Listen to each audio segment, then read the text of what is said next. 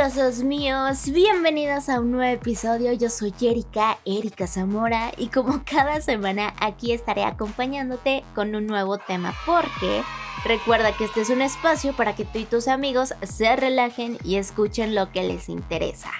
¿Cómo han estado, bebesaurios? Yo la verdad este fin de semana me la pasé muy bien, fue el cumpleaños de mi hermano, ya te había comentado, no te voy a mentir, comí demasiado, pero así extremadamente. A la fecha me sigue doliendo un poco mi estómago, pero ni modo.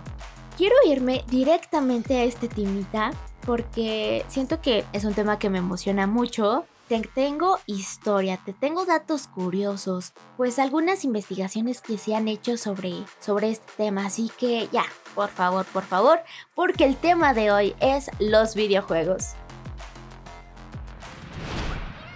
Hoy en día, los videojuegos conforman una parte muy importante en nuestra sociedad.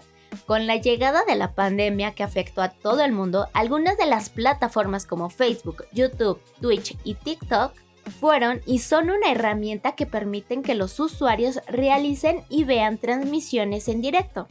Ser un streamer se ha convertido en una de las profesiones más comunes entre los jóvenes, especialmente entre los que aman jugar videojuegos y les gustaría tener trabajos desde casa enfocados en una creación de contenido. Se escucha fácil, pero no, déjame decirte que no lo es.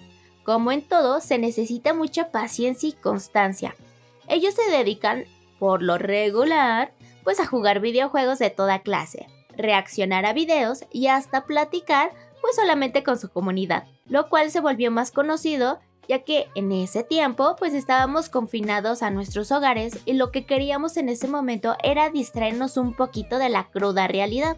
Gracias al carisma de los streamers y los nuevos contenidos que nos proporcionaban, ya que a diferencia de la televisión, tenemos más cercanía con estas personitas por el chat.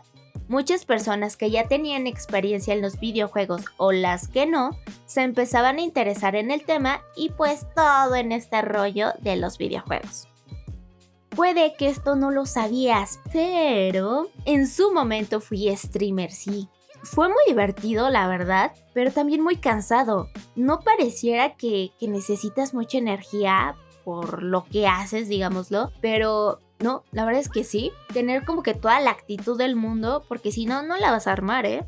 Ya solamente porque no tengo evidencia, bueno, una que otra, pero ya los videos no los tengo porque tuve que borrar esa página, pero esa ya es otra historia sí recuerdo, recuerdo perfectamente mi primer contacto con los videojuegos. Yo era muy pequeña, obviamente también mi hermano, y fue Día de Reyes.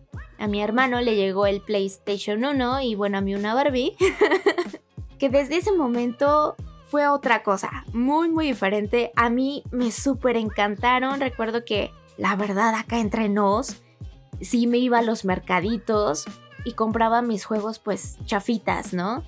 Eh, no originales. Los compraba en 10 pesos.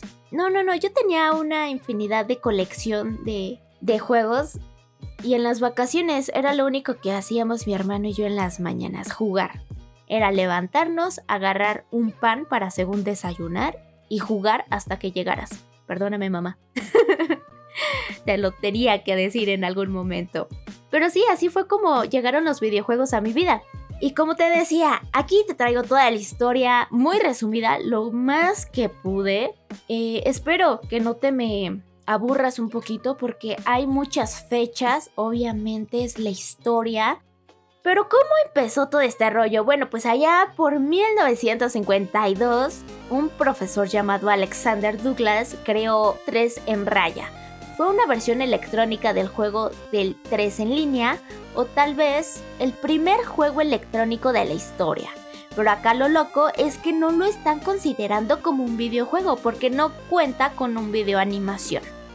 Para 1958, un muchacho llamado William creó Tenis para dos, un simulador de tenis de mesa, y para el 62, Steve Russell inventó un videojuego de combate espacial y fue el primer videojuego que se podía jugar en múltiples puestos informáticos. Pero estos tres son solamente juegos, ¿ok? Ok porque para el 67 dos desarrolladores de Saunders Associates liderados por Ralph, inventaron un prototipo de sistema multijugador de videojuegos. Era conocido como la caja marrón. Ralph, quien a veces se conoce como el padre de los videojuegos, otorgó un dispositivo a Magnavox, que vendió el sistema a los consumidores como Odyssey, la primera consola doméstica de videojuegos. En el 75, Atari lanzó una versión doméstica de Pong que tuvo un éxito arrollador, pero para el 77 lanzó Atari 2600, una consola doméstica que contaba con joysticks y cartuchos de videojuegos intercambiables con la novedad que ya incluían algunos colores, dando inicio a la segunda generación de consolas de videojuegos. A finales de los 70s y principios de los 80s, la industria tuvo un avance notable que hasta la fecha son importantes aparece el famoso juego Pac-Man, la creación de Donkey Kong por Nintendo, que introdujo en este universo al personaje Mario, y también el lanzamiento de Microsoft con su primer juego, simulador de vuelo. Pero no todo fue increíble, no mis maigos, porque para el 83 la industria del videojuego experimentó un gran desplome debido a una serie de factores entre los cuales se encuentra que la calidad de los juegos era muy baja y ahora súmale que salió el juego de E.T. de Atari basado en la película del mismo nombre, que la verdad todavía se considera el peor juego jamás creado. Esta caída llevó a la bancarrota a varias compañías de consolas de videojuegos y computadoras domésticas.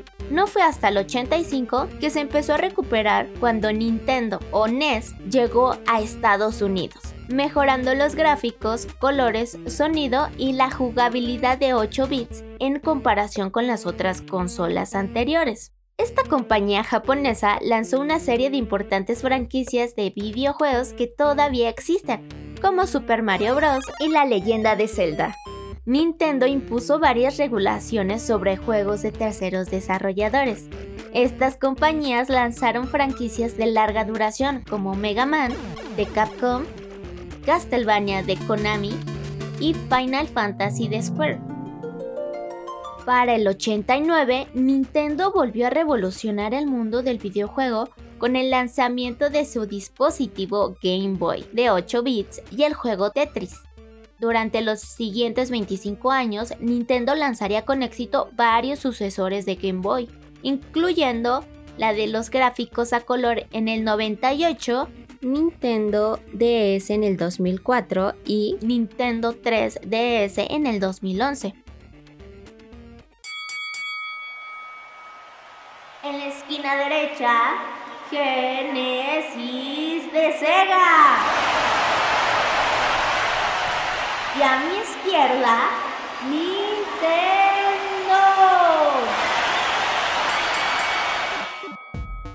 Así es amigos, a finales de los 80s, Sega había logrado avances significativos frente a su rival, ya que lanzó Genesis, de 16 bits.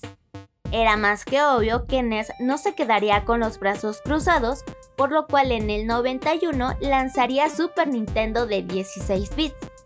Así que sí, había una pelea de consolas, y más porque lanzaban una cantidad considerable de juegos bastante buenos como Street Fighter 2 y Mortal Kombat.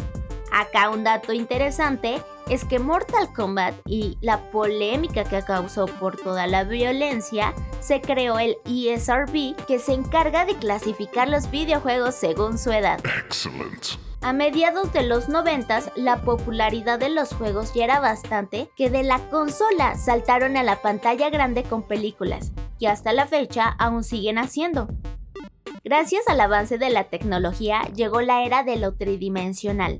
Sega lo volvió a hacer amigos, ya que en el 95 sacó su consola de 32 bits. Y no, ya no eran de cartuchos, llegaba el CD. Pero no, te digo, Sega era una cosa bárbara, porque lo lanzó 5 meses antes de lo previsto. ¿Y por qué?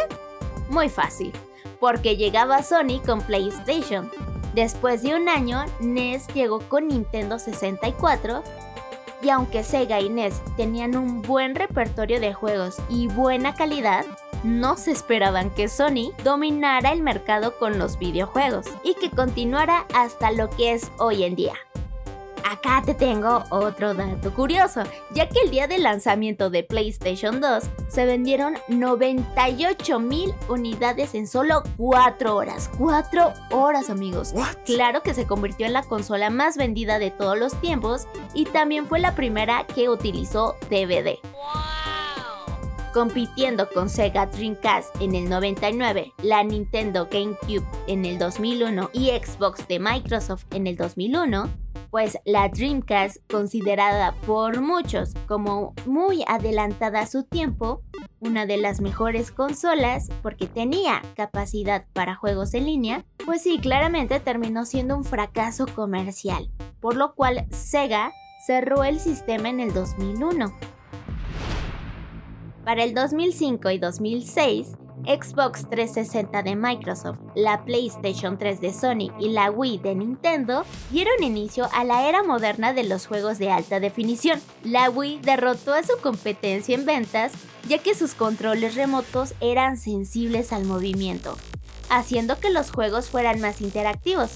Al final de la década y al comienzo de la siguiente, los videojuegos se propagan a las plataformas de redes sociales como Facebook y dispositivos móviles, llegando a una audiencia mayor. La tecnología avanza, pero extremadamente rápido, que sus nuevas consolas renovadas, tanto Sony como Microsoft, tienen sus miras puestas a los juegos de realidad virtual. Tienen el potencial de cambiar la forma en que los jugadores experimentan estos videojuegos. Muchas personas piensan y hasta han sacado reportajes tanto buenos como malos de que los videojuegos nos vuelven violentos. Y hasta en una ocasión recuerdo perfectamente que vi que era como si te estuvieras metiendo droga por la adicción que se puede generar. Ok, sí amigos, sí puede haber una adicción a los videojuegos, pero recuerda, todo en exceso es malo. Ya sé, ya sé que estoy usando palabras de mi mamá, pero es muy cierto, no todo es malo porque sí, sí hay beneficios también. Y más para los más chiquitos, porque se encuentra un método educativo que se llama aprendizaje basado en los juegos electrónicos. Este utiliza lo bueno de los videojuegos para transmitir conocimiento en un juego divertido, emocionante y retiene mejor la información sin que se den cuenta. Fomentan el trabajo en equipo, estimulan la creatividad, la atención y la memoria visual mejoran su capacidad para resolver conflictos, aprenden otros idiomas y tienden a reflexionar más, por lo cual mejoran su pensamiento crítico.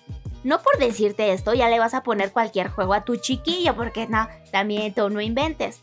Primero tienes que revisar la edad recomendada del juego, cuáles son las habilidades y competencias que quieres que tu niño desarrolle y otro punto bien importantísimo es cuánto tiempo se va a jugar. En un estudio del Instituto de Internet de la Universidad de Oxford, dicen que aquellos que jugaban menos de una hora eran emocionalmente más estables, mientras aquellos que jugaban más de tres horas desarrollaban problemas a la hora de socializar. Así que aguas, aguas ahí. Al día de hoy tenemos tantos juegos de todos los tipos, como los de acción, que son de luchas y peleas y están basados en ejercicios de repetición, los arcade, que son plataformas, laberintos y aventuras, y el usuario debe superar pantallas para seguir jugando. Imponen un ritmo rápido y requieren tiempos de reacción mínimos. Los deportivos, recreación de diversos deportes, requieren habilidad, rapidez y precisión. Los de estrategia, que son aventuras, rol y juegos de guerra, consisten en trazar una estrategia para superar al contrincante.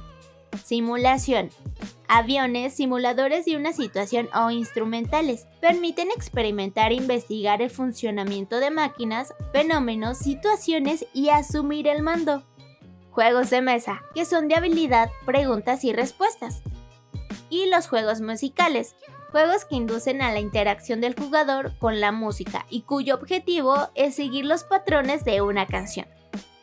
Sea como sea, y digan lo que digan, los videojuegos han sido una parte muy importante de nuestra sociedad. Tanto así que, sí, claro, tiene una historia muy grande, o sea, es extremadamente grande. Yo porque mira, así como pude, te lo di, según yo, muy cortito. Pero es muy grande, de verdad, es mucha información. Demasiados juegos, pues la historia de cada uno de estos juegos también es impresionante.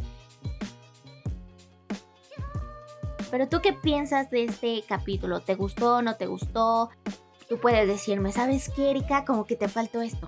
¿Sabes qué, Erika? Como que a lo mejor y esto no lo sabía, pero está bastante cool. Yo no sabía mucho de, de, todo lo que te dije, pero me gusta, me gusta ya. Ya nos informamos un poquito, en muy poquito tiempo también.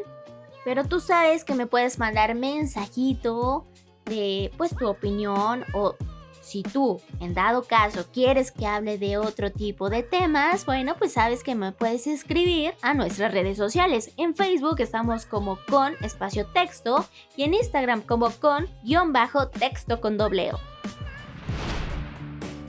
Esto fue Los videojuegos. Y recuerda que cada semana hay un episodio nuevo con alguno de tus temas de interés. Y sin más, yo me despido. Yo soy Erika y hasta la próxima.